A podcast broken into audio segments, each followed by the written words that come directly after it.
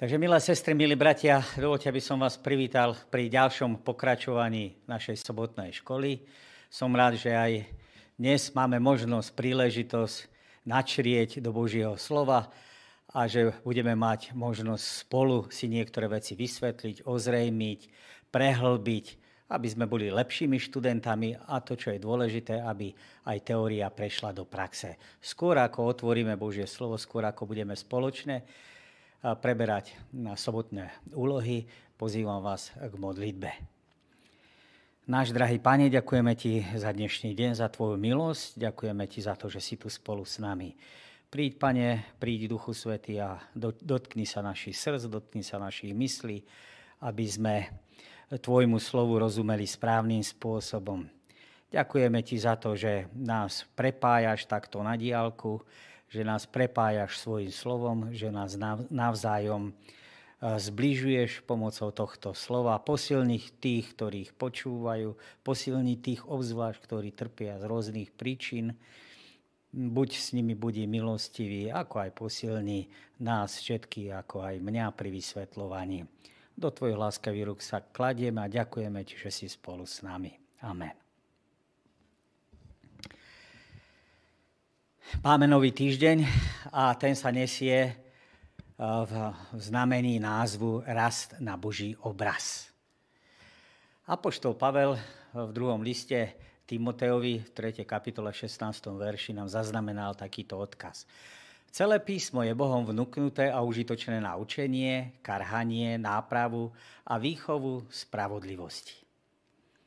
Biblia vypráva alebo rozpráva veľký príbeh o tom, aký Pán Boh je. Príbeh o Bohu a o ľuďoch. Niekedy sa dá naň pozerať v rozmanitých uhlov. Môžeme ho vidieť ako nevydarený, ľubosný príbeh. Inokedy nám to môže pripomínať príbeh otca a jeho tvrdohlavých a odbojných detí, ktoré sa nakoniec spamätajú.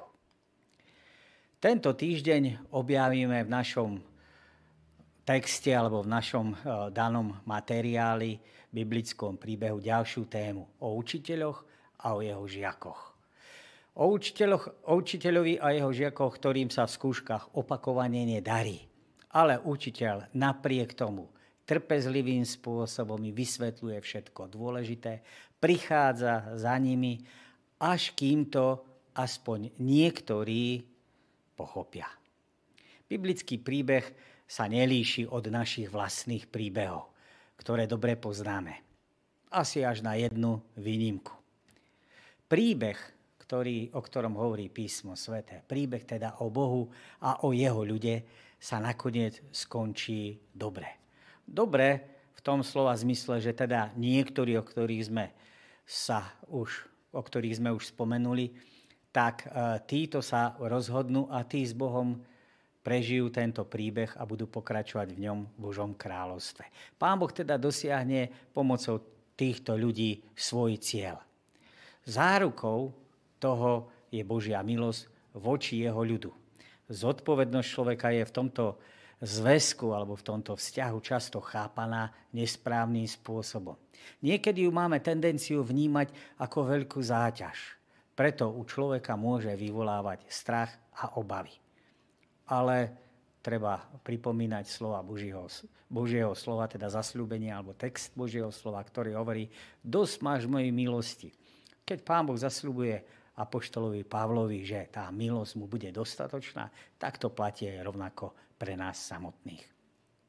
Biblický teda príbeh nás pozýva k tomu, aby sme poznávali to, aký Pán Boh je.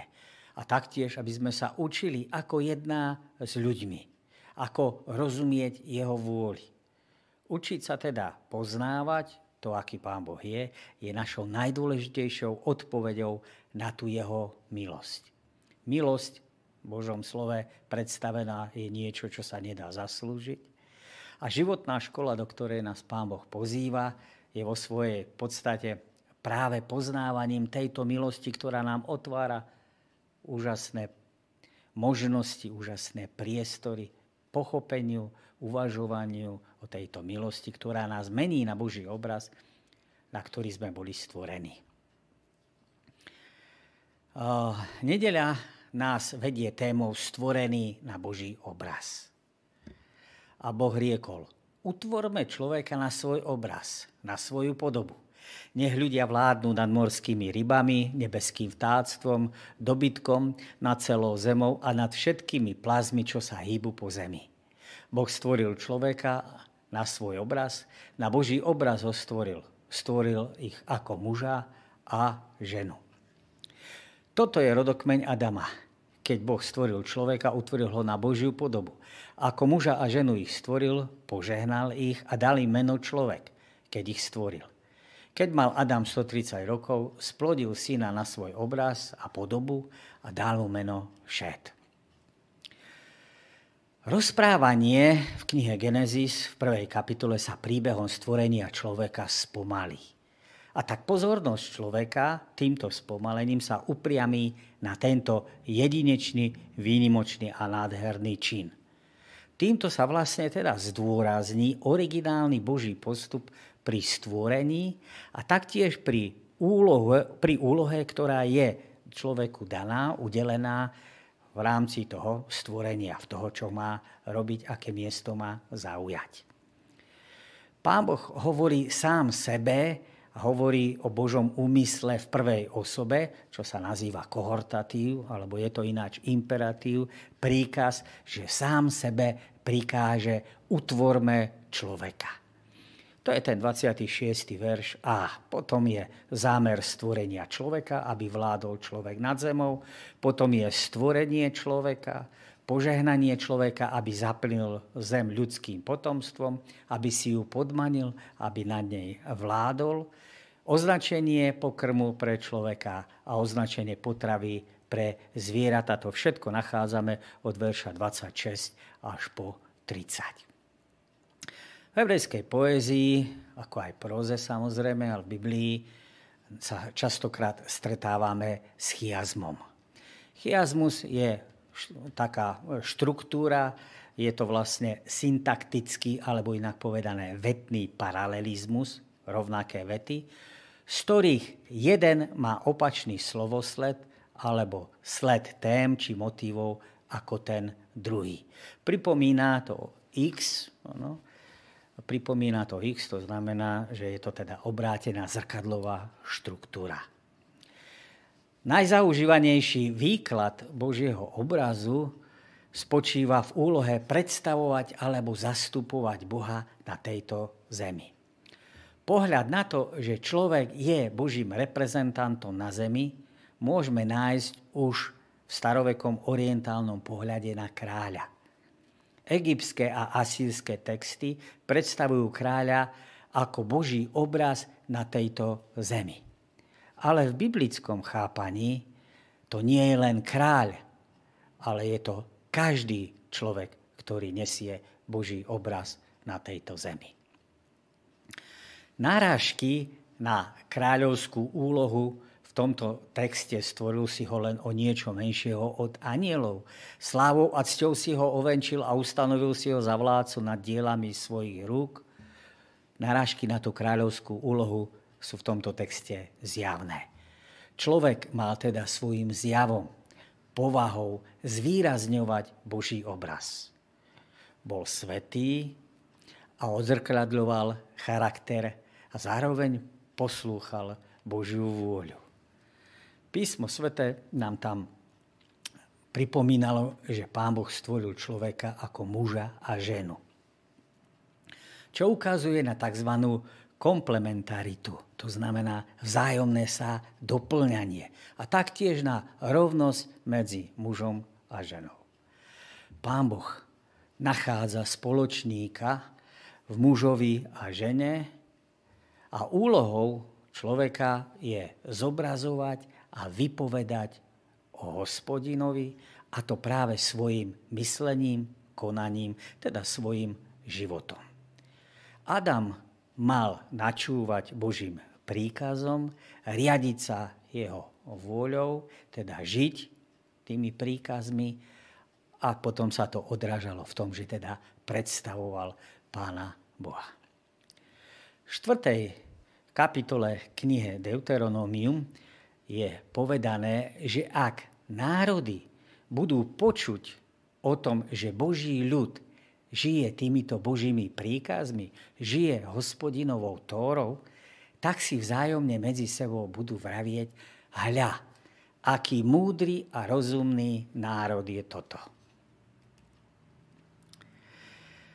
Toto je rodokmeň Adama, keď Boh stvoril človeka a utvoril ho na Božiu podobu. Ako muža a ženu ich stvoril, požehnal ich a dal im meno človek, keď ich stvoril. Keď mal Adam 130 rokov, splodil syna na svoj obraz a podobu a dal mu meno Šét. Rodokmeň. Toto je súpis, zoznam, doslovne kniha pokolení. V našom texte sa s ním stretávame už druhýkrát v zmysle to, čo už bolo predtým rodokmeň nebies a zeme a nie naposledy. Postavy, ktoré sú v ňom uvedené zámerným spôsobom, nemajú byť zabudnuté. Pri čítaní textu majú evokovať v človeku jednotlivé príbehy. S tým menom sa teda spojí nejaký príbeh, ktorý sa odohral v minulosti a pri čítaní samotného rodokmenu má toto v človeku vyvolávať, má to v človeku evokovať. Mohli byť známe vtedajším poslucháčom. Žiaľ, e, nám pri čítaní týchto mien vyskočia možno len niektoré príbehy, ktoré máme zaznamenané, ktoré sú nám známe napríklad Enoch alebo Noé. Ostatné žiaľ sa nám príbehy strácajú. Toledot, no, alebo tie rodokmene, mali dve funkcie. Prvá vychádzala z analogie so zoznamom panovníkov, ktoré e, v starovekých kráľovstvách existovali. Tieto zoznamy začínali u Boha a zdôrazňovali ich božský pôvod. Panovníci boli ako príbuzní Boha a tiež boli zároveň jeho reprezentantmi. Ale v biblických rodopisoch takýto príbuzenský pomer medzi Bohom a panovníkom nie je. Pretože panovník je len stvorená bytosť, zatiaľ čo Boh je stvoriteľ. 5. kapitola nám teda podáva akýsi súhrn alebo zoznam svetkov viery. A rodokmeň nároveň svedčí, že to biblické posolstvo alebo biblické poňatie času je lineárne, nie cyklické, ako to bolo u pohanských náboženstiev. Smeruje teda to hebrejské chápanie času od niečoho a niekam. A zároveň je za tým odmietnutie vegetatívnych božstiev, ktoré na jeseň zomierali a na jar vstávali k životu, teda cyklicky. A tento rodokmen je takouto odpoveďou alebo odmietnutím týchto božstiev. Pozoruhodná a úplne ojedinalá je zmienka o Adamovi, ktorý splodil syna k svojmu obrazu podľa vlastnej podoby. Správa o podobe Adamovho syna sa zhoduje so správou o podobe samotného Adama. Rozdiel je v tom, že Boh Adama stvoril, ale šéta Adam splodil. Adam teda akoby pokračuje v tom hospodinovom diele, ale s rozdielom. Je faktom, že Adam, Adam je, bol stvorený teda na Božiu podobu, to znamená, že bol bez hriechu, a Šét bol splodený na podobu Adama. To znamená, že zdedil hriešnú prirodzenosť. A tak Adamovi potomkovia prestávajú byť výpovedou, plnohodnotnou výpovedou o Bohu, tak ako to bolo o Adamovi, ako to, ako to predstavoval Adam v raji pred pádom do hriechu a stávajú sa výpovedou o človeku samotnom.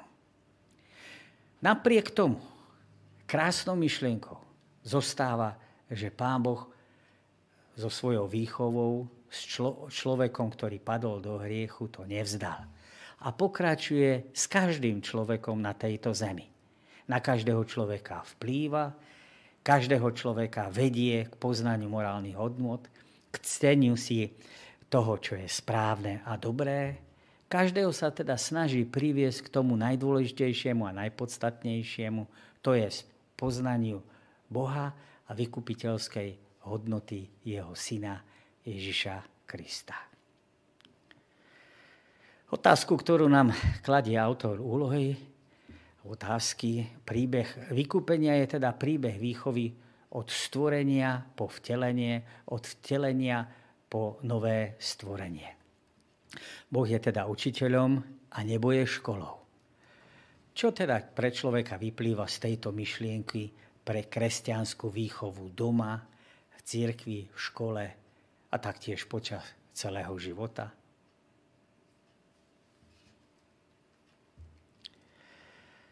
Pondelok nás vedie myšlienkou zasľúbený Mesiáš ako učiteľ. Z Izajovho pňa vzíde ratolesť a z jeho koreňov vyrastie výhonok. Spočinie na ňom duch hospodina, duch múdrosti a rozumu, duch rady a sily, duch poznania a hospodinovej bázne. V bázni pred hospodinom bude mať záľubu. Nebude súdiť podľa vonkajšieho zdania, ani nebude rozhodovať podľa toho, čo predtým počul, ale spravodlivo bude súdiť slabých a nestranne rozhodovať o ponížení v krajine palicou svojich úst bude byť násilníkov, dychom svojich pier usmrtí bezbožníka. Spravodlivosť bude opaskom na jeho bedrách a vernosť bude remeňom na jeho drieku. A zem sa naplní poznaním hospodina, ako sa more naplňa vodami.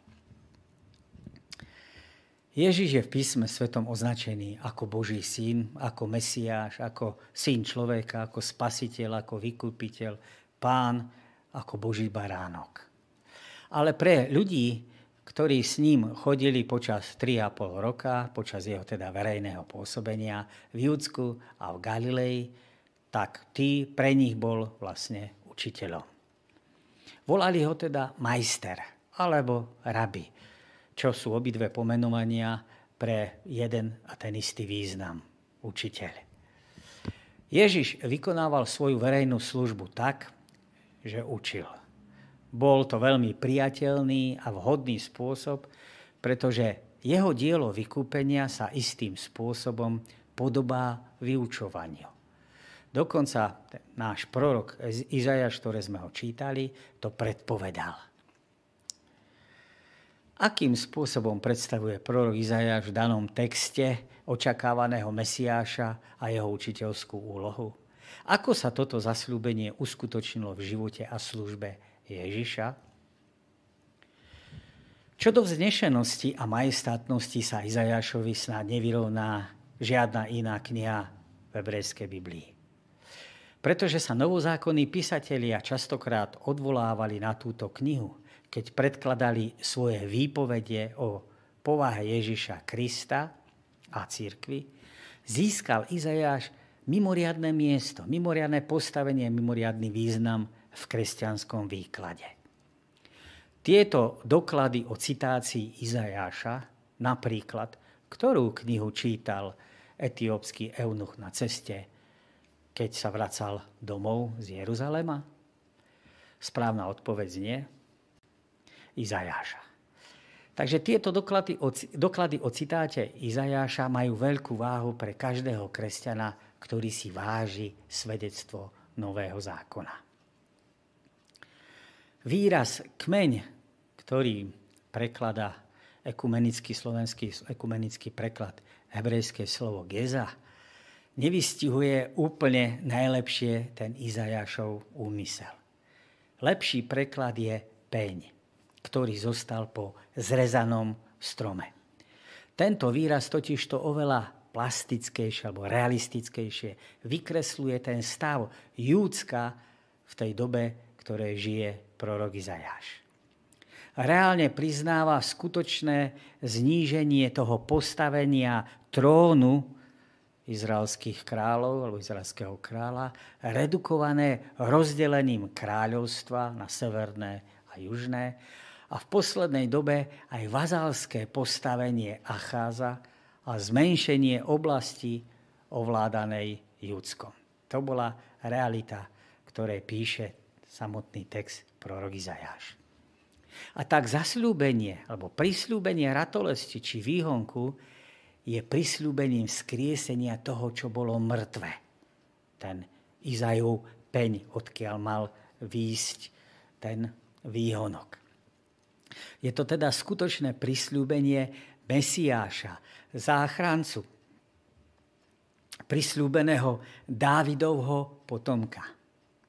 Ten, o ktorom Izajáš prorokuje, bude stelesnením života napriek smrti. Respektíve teda života, ktorý premáha smrť. Pavol to dosvedčuje v takej tej reflexii v liste Rímanom 15. kapitole. A inde zase Izajáš hovorí, bude koreň Izaja a v toho, ktorý povstane vládnuť nad pohanmi, budú dúfať pohania. Izajáš 11.10 pripomína, v ten deň bude koreň Jeseho stáť ako zástava národov, budú ho vyhľadávať kmene a jeho príbytok bude slávny.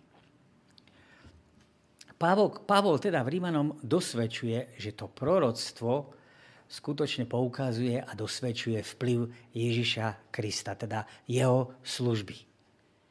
Ak Izajaš 11.10 nám hovorí o vplyve na pohanov, že sa im teda otvorí tá nádej, aby sa stali Božím ľudom.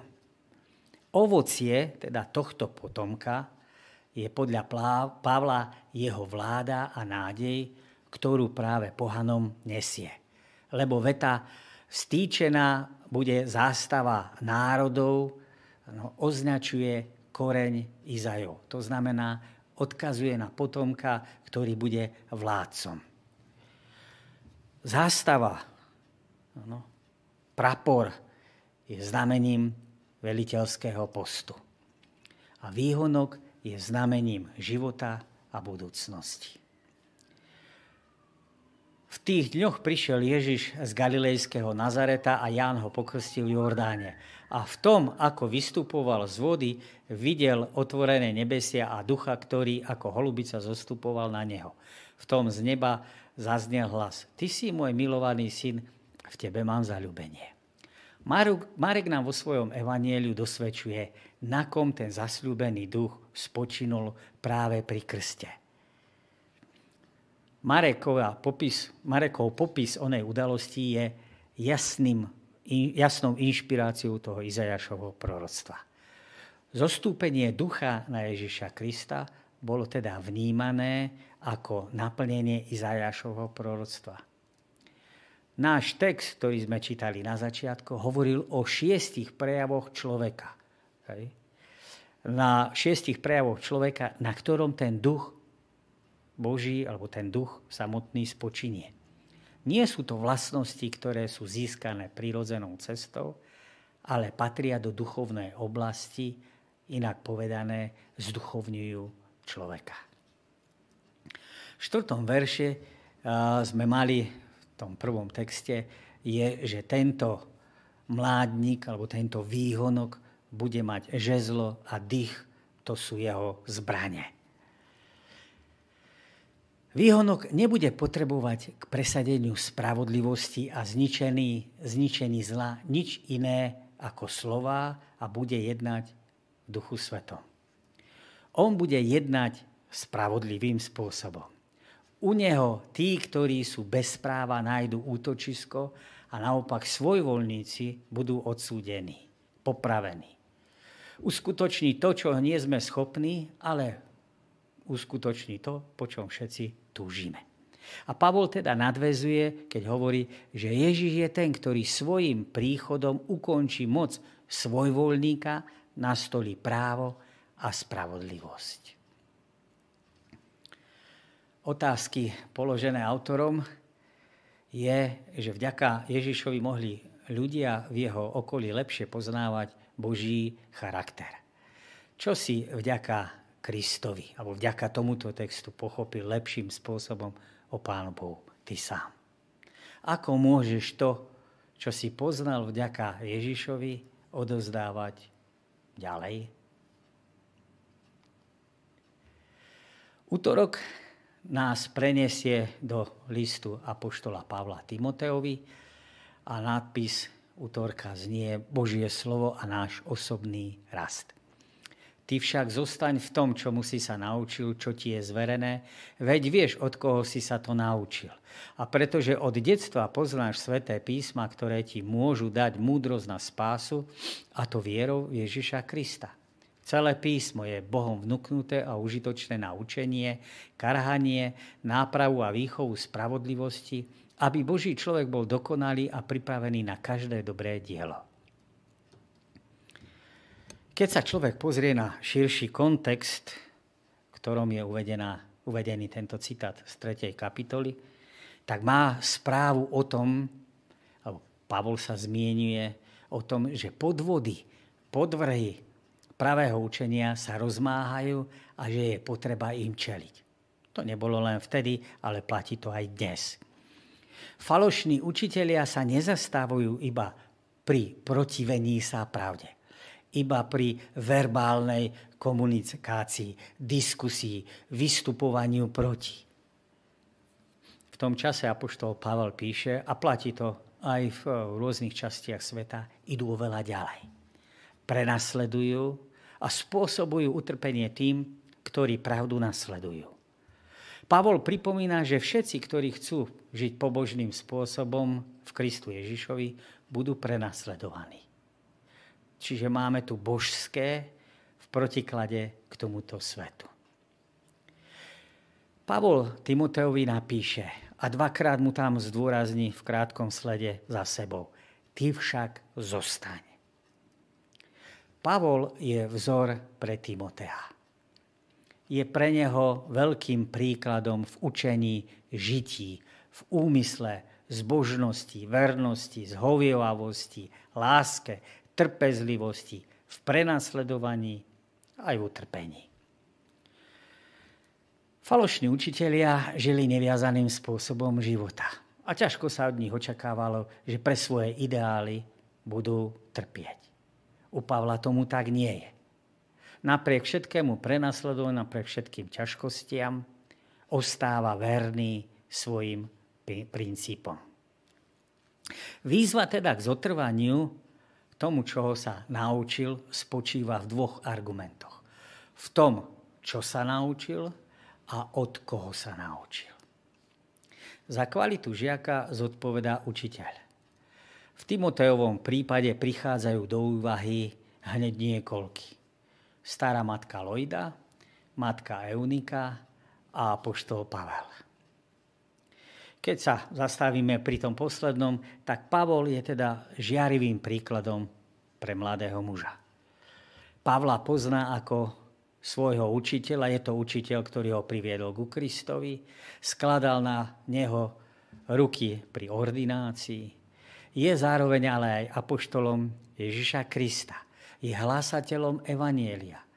Je podobný istým spôsobom Mojžišovi, ktorému sa Janes a Jambres, teda v egyptskej múdrosti alebo v egyptských časoch, ktorí sa protivili Mojžišovi, tak rovnako podobne tí učitelia sa protivia apoštolovi Pavlovi. V tom je pripodobnený k Mojžišovi. Svoje učenie navyše potvrdil svojim životom a statočnosťou pri prenasledovaní. Timotej má vo svojich rukách ešte jeden dôležitý tromf pomocou ktorého môže niektoré veci vážiť, merať. Znalosť písma. Tej ho naučili jeho matka a stará matka, preto ich pozná veľmi dobre. A ako poznamenáva v samotnom texte Apoštol Pavel, tak Timotej verí, že boli inšpirované, že boli vdýchnuté z hora. O inšpirácii sme mali na jar prednášky, brat predseda, takže doporučujem pozrieť si zo záznamu, čo sa týka inšpirácie. Takže druhý dôvod, pre ktorý má zostávať v učení, je, že Pavlové učenie je preverované písmami, alebo inak povedané, pomerované s tým, alebo pomeriavané porovnávané s tým, že či jeho učenie je v súlade s tým, čo sa Timotej naučil. To, čo je v starom zákone napísané. A Pavol to zdôrazňuje. A hovorí, a keď vystupuje a píše, káže a píše, hovorí, neučím nič iné ako to, o čom rozprávali Mojžiš a proroci. A tie isté dôvody platia aj dnes. Evangelium, ktoré veríme, je biblické evangelium. Je to evangelium starého a nového zákona. Čo dosvedčujú proroci, dosvedčujú proroci Boží, aj apoštolovia Ježiša Krista. My sami sa musíme rozhodnúť, či chceme prijať výzvu, ktorú Pavol Timoteovi adresoval. A zostať v tom, čo sme sa naučili, áno, lebo máme až dva dôkazy pravosti. Pavol síce nenazýval svoje listy písmom, ale jeho listy sa čítali verejne na kresťanských zhromaždeniach spolu so starým zákonom. Pavol však hovorí a vystupuje v mene Ježiša Krista. Koná v jeho mene a v jeho moci a svoje posolstvo nazýva slovom Božím. Prvý list do Tesaloniky 2.13. Peter zjavne predpokladal, alebo presnejšie povedané pokladal, jeho epištoly za písmo, keď o nich hovorí a nazýva ich spolu so starozákonnými ostatnými písmami a hovorí spoločne ako v jednom, jednotnom čísle alebo v jednotnom rozmere, že sa jedná o písma.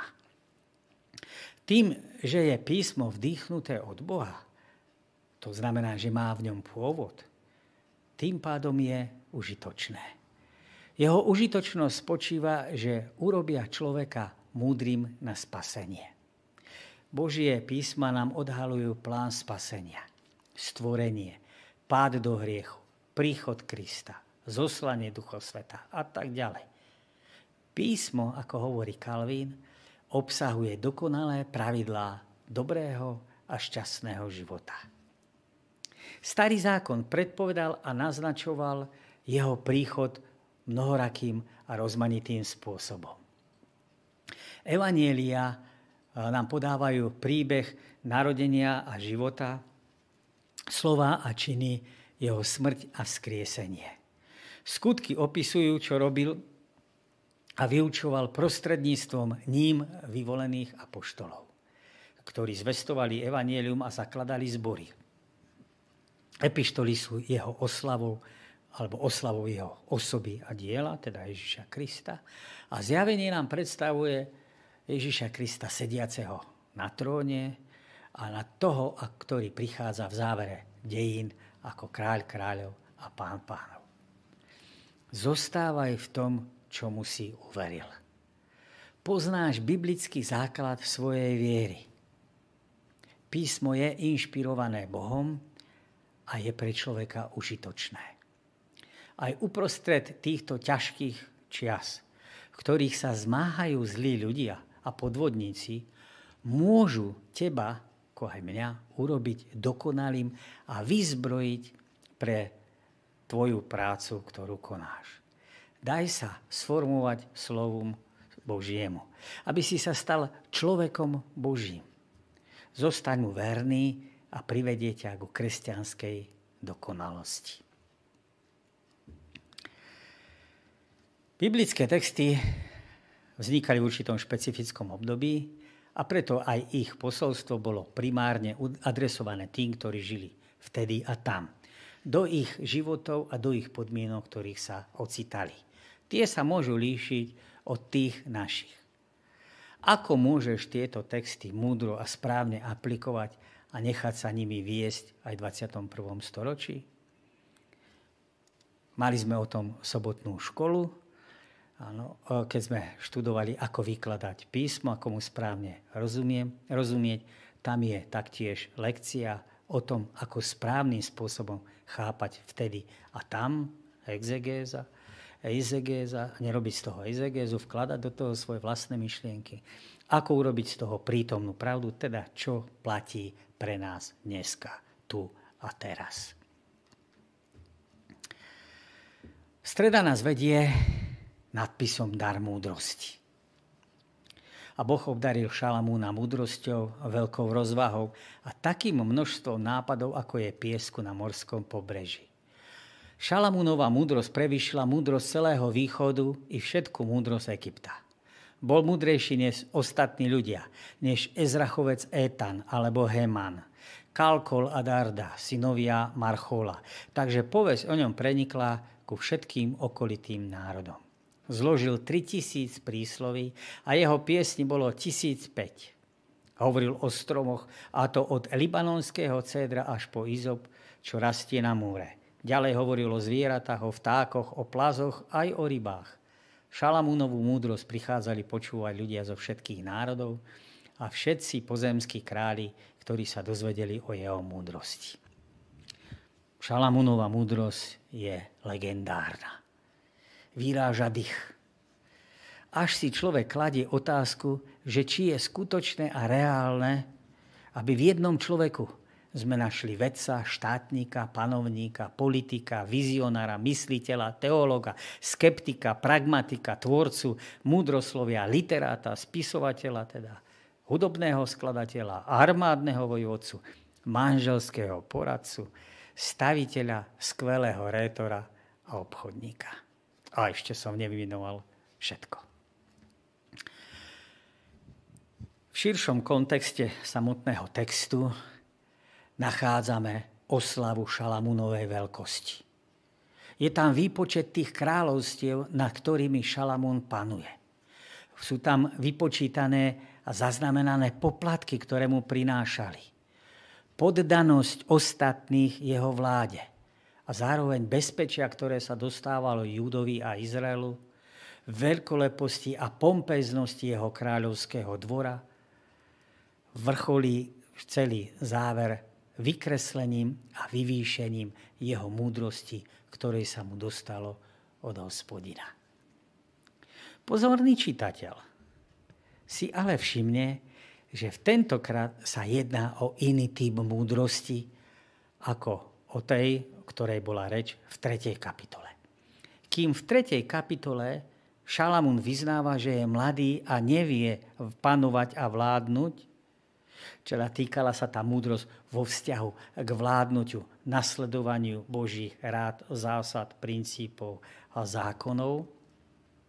V našom texte je múdrosť spojená je, alebo spojením s veľkou rozumnosťou, to znamená s rozvahou, širokou myslou, množstvom nápadov a je prirovnaná k piesku na morskom brehu, to znamená k nevyčísliteľnej kvantite a môžeme aj hovoriť aj o kvalite.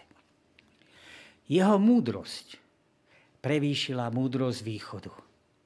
Ale variant tohto prekladu je možný aj, že prevýšil všetkých synov praveku alebo dávnoveku. To znamená, že ako by to narážalo na mužov predpotopného sveta, veku, ktorí svojim vekom aj múdrosťou prevyšovali prítomné pokolenia.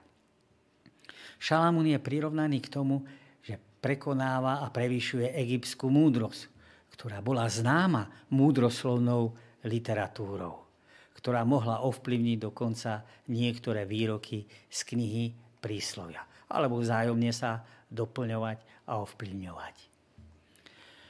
O mužoch, ktorých sme mali vymenovaní v samotnom texte, toho veľa nevieme. Nachádzame nejaký výskyt ich mien v rodokmeni Júdovom v 1. kronickej 2. kapitola v 6. verši, ale veľmi nám to neposlúži, lebo k tým štyrom pristupuje v tej kronickej knihe 5. zvaný Zimri a všetci sú uh, synmi Zéracha. V našom texte otec týchto štyroch je ale Máchol. Etan a Heman, niektorí myslia o nich, si, že sú to chrámoví speváci. A zmienky o nich máme v žálmoch. Uzavrime túto krátku epizódu uvažovanie, veľa o tom nevieme.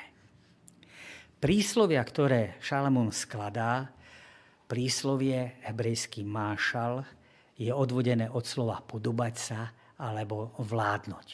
Čo by mohlo viesť k významu predstavovať, reprezentovať. Slovo mášal znamená výrok, ktorý má určitý význam a dosah. lebo je vyslovovaný s určitou silou, razanciou, vyjadrený určitým smerom a spôsobom. Výroky sú akoby strieľané alebo vrhané smerom ku niekomu.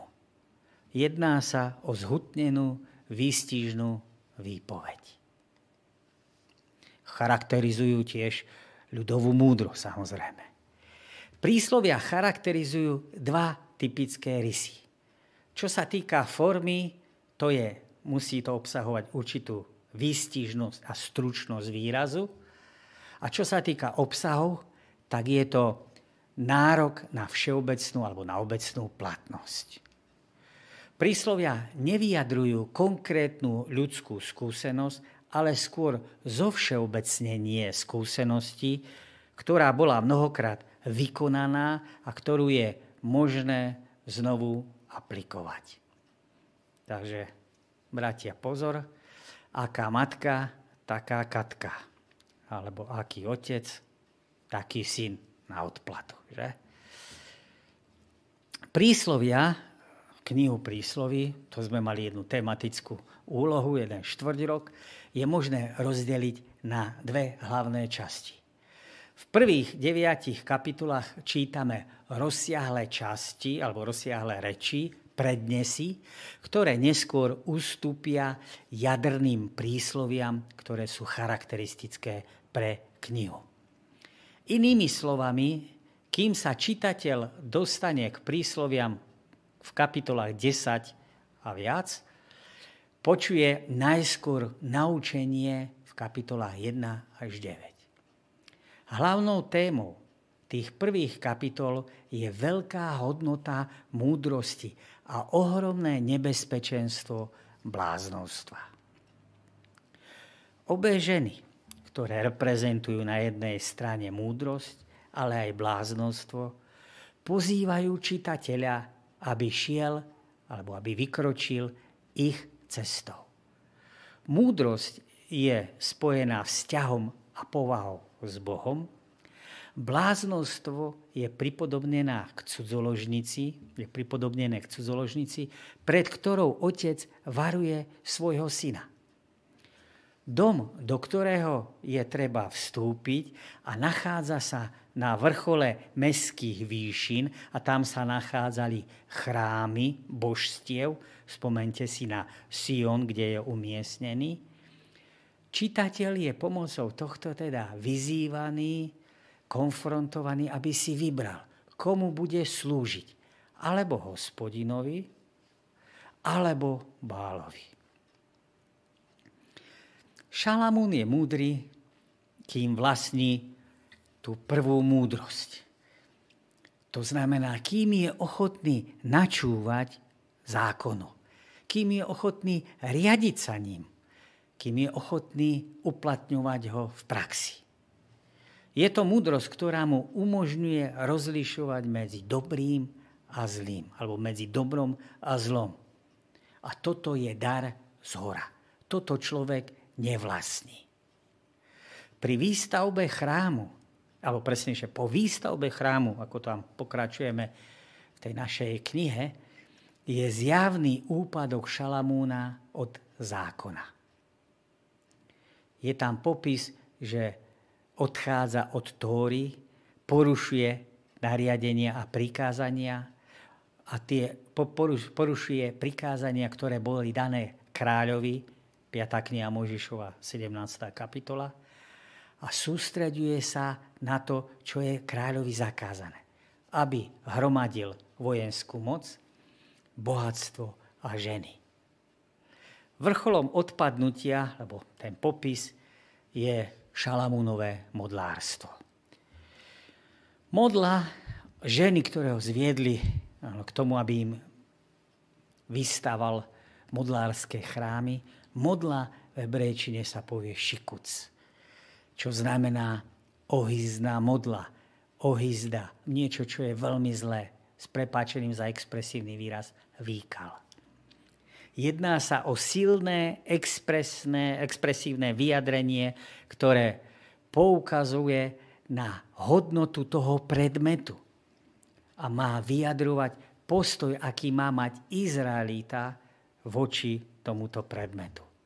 Pretože spájaním sa, lipnutím na tomto predmete, na tejto modle, závisením a pridržaním sa týchto ohavností hrozilo nebezpečenstvo, že sám konateľ sa stane ohavnosťou. Prepáčením výkalom v očiach tých ostatných. A žiaľ Šalamún na istý čas tieto znaky vykazoval. Stal sa ním. To, o čo máme prosiť, máme prosiť o Božiu múdrosť, ktorá prichádza z hora. Ktorá nám nie je vrodená a nie je nám teda vlastná. Je pre nás potreba, aby prichádzala každý deň a prichádzala teda z hora. Písmo hovorí o tom, že inteligencia a múdrosť sídli v ušiach. To znamená v ochote načúvať Božiemu slovu a riadiť sa ním.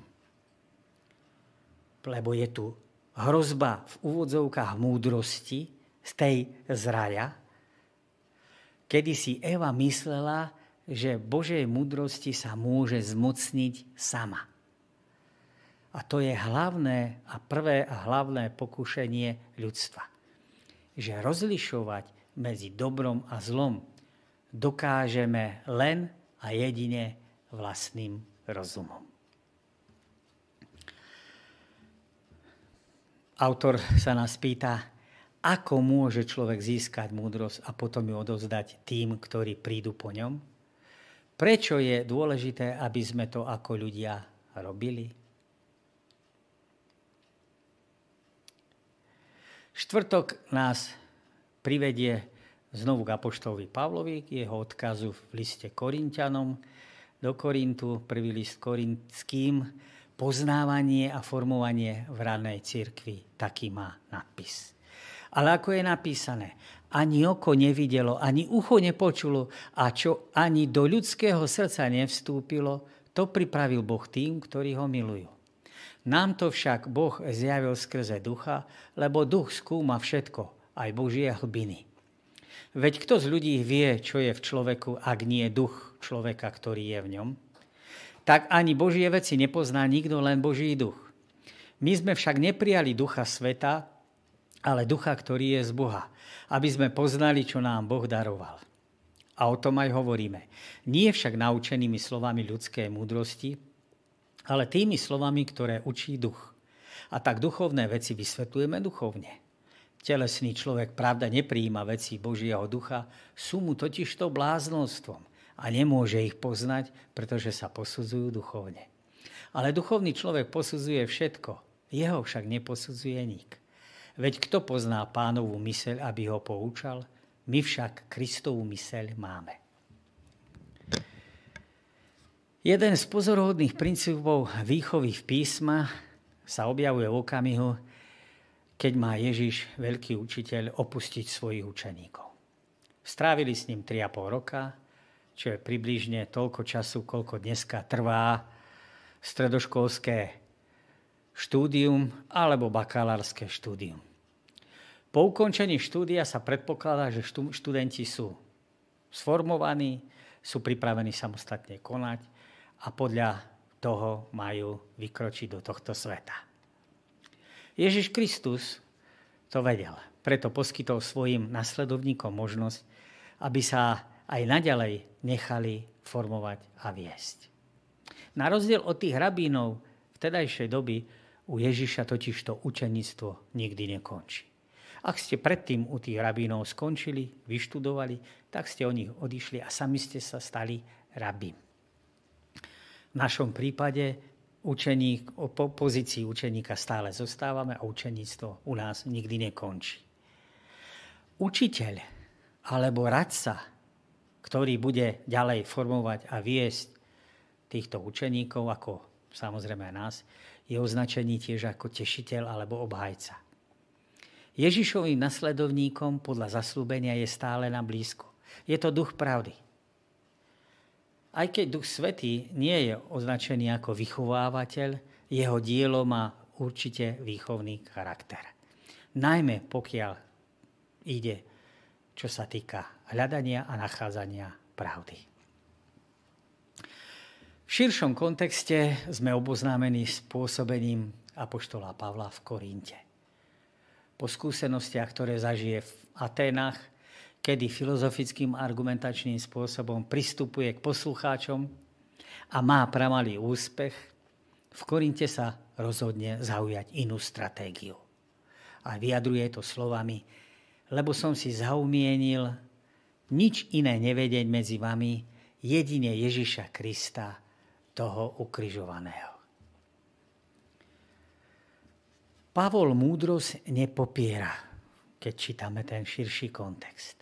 Veď hodnotu múdrosti pozná zo starého zákona, tak ako sme si to hovorili o vzťahu k Šalamúnovi pozná zo starého zákona a zo znalosti písma, ktoré sú smerovkami ku Kristovi a vyzdvihuje, ale on vyzdvihuje a poukazuje zo svojom texte na ľudskú múdrosť.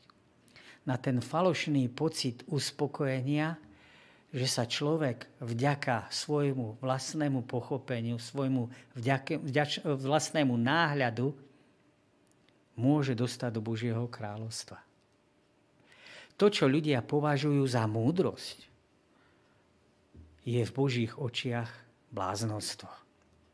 Samotné písmo hovorí, zničím múdrosť múdrych a zmarím rozumnosť rozumných. Kto je múdry a kde je zákonník? A kde je mudrlan tohto sveta? Po odmietnutí ľudskej múdrosti pozornosť k pravej múdrosti, ktorej nerozumejú múdri vo svojich očiach ani vládcovia, vedie k vyzvihnutie Božie múdrosti ukryté v tajomnom božskom pláne spásy. Tento plán existujúci od väčšnosti má za cieľ priviesť k účasti na Božej sláve tých, ktorí túto Božiu múdrosť, tento spôsob a toho, ktorú, ktorý tento spôsob a túto múdrosť zosobňuje, teda Ježiša Krista, príjmu za svoje. Ak je Božia múdrosť vzdialená a neznáma svetu, tak je to najmarkantnejším spôsobom vidieť, teda ako je Božia múdrosť vzdialená tomuto svetu, tak je to vidieť v postoji tohto sveta Ježišovi Kristovi ukrižovanému. Samotný citát o tom, že ani oko nevidelo, ani ucho nepočulo. A poštol Pavel hovorí, že ako je napísané. Presný citát v starom zákone, tak ako to Pavol cituje, nenachádzame. Ale vedci sa stotožňujú s gréckým znením, keďže Pavol častokrát citoval zo Septuaginty, čiže z prekladu starého zákona do gréčtiny, tak e, tí vedci sa stotožňujú s tým znením z Izajaša 64. kapitole a 3. verša. Ale aj iné pasáže z ďalších textov u Izajaša možno nájsť akúsi paralel. Čiže ani oko nevidelo, ani ucho nepočulo, sú častokrát milne vykladané ako niečo, čo nás čaká v Božom kráľovstve. Vykladané ako popis krás neba, aj keď hovoria o múdrosti, ktorú Pán Boh pripravil pre veriacich. Oni v skutočnosti hovoria teda o postave Ježiša Krista. Centrujú nás, nás na ten plán spasenia a záchrany, ktorý Pán Boh pripravil.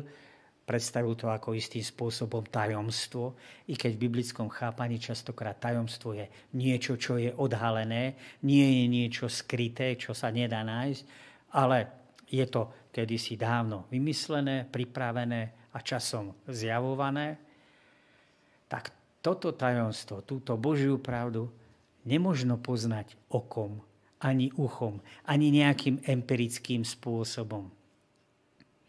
To znamená, nie je to možné uchopiť, rezať, píliť, páliť a spísať o tom elaborát. Ani mysľou teda, subjektívne alebo racionálnym záverom. K poznaniu toho, čo Pán Boh pripravil pre tých, ktorí ho milujú, je potrebné Božie zjavenie. Ak nám Pán Boh nedá múdrosť hora, tak nikdy nebudeme vidieť Krista ako toho jediného pravého spasiteľa, vykupiteľa tohto sveta. Na kríži ich vyselo mnoho. A medzi tým množstvom tých krížov, ak to Pán Boh nedá človeku z hora, nie je človek schopný rozpoznať, že tento je Mesiáš. Len teda Boží duch môže odhaliť to skryté Božie zmýšľanie. A jeho prijatie je len pre tých, ktorí prijali ducha, ktorý je od Boha. Duch teda umožňuje človeku rozpoznať veľkosť a kvalitu toho obdarovania, ktorého sa dostáva od Pána Boha. Toto poznanie nie je možné nechať si pre seba a je potrebné ho odovzdávať ďalej.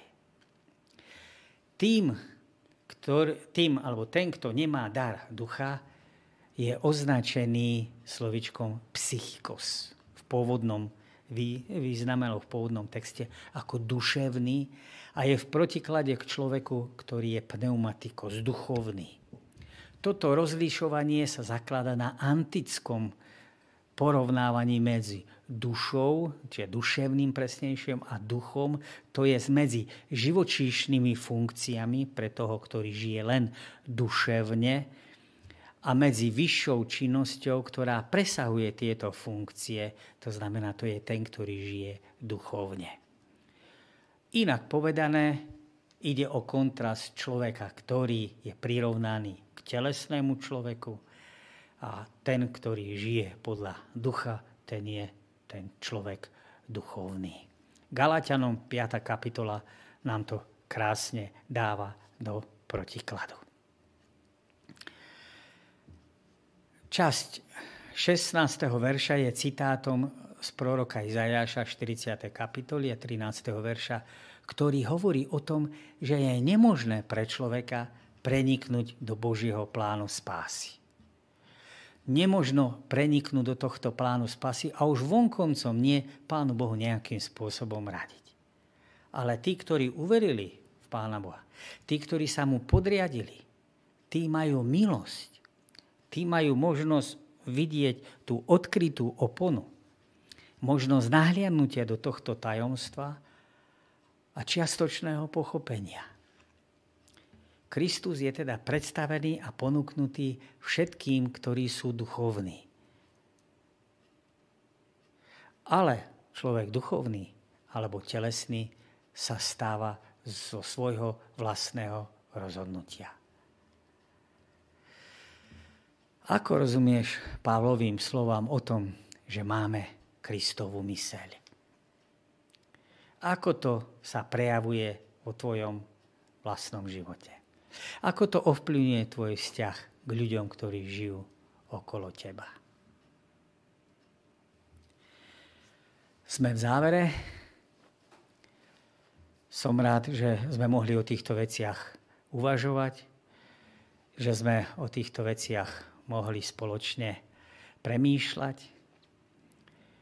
A dovolte, aby som sa na záver s vami pomodlil. Náš drahý pane, Ďakujeme, že sme, že sme rôzne témy mohli spoločne prechádzať. Mohli sme obdivovať múdrosť, ktorú si dal Šalamúnovi. Mohli sme obdivovať, že, čo napísal apoštol Pavel, či už do Korintu alebo Timoteovi. Že na, upriamuješ našu pozornosť na Božie slovo, ktoré má úžasnú výchovnú hodnotu v našom živote. Že nám odhaluje a ukazuje na, tom, na to, ako jednáš s človekom. Pozývaš nás do tohto plánu spásy a záchrany, odkrývaš nám svoje tajomstva, to, ako si jednal v minulosti, s ľuďmi z rôzneho typu, o tom, ako klesali, padali, ale v Tvojej milosti a moci vstávali. A že to zároveň platí aj o nás samotných. Ďakujeme Ti, že si nás do tohto rozmeru zahrnul. Že si ponúkol nám účasť, participáciu na pláne spásy a záchrany. Ďakujeme ti, že to objektívne na kríži, čo sa odohralo, sa v našom prípade stalo subjektívne. Prijali sme to do svojho života. Chválime ťa za to, Pane, a pomôž nám, aby sme sa v týždni, ktorý je pred nami, s touto úžasnou skúsenosťou, s touto úžasnou zväzťou rozdelili s ľuďmi, s ktorými sa stretneme. Amen. Takže, ak Pán Boh dá, a koronavírus nepopustí, tak o týždeň sa spoločne takto uvidíme, aby sme preberali ďalšie nádherné témy, myšlienky, príbehy, udalosti z písma svätého. Prajem pekný zvyšok soboty. Dovidenia, do počutia.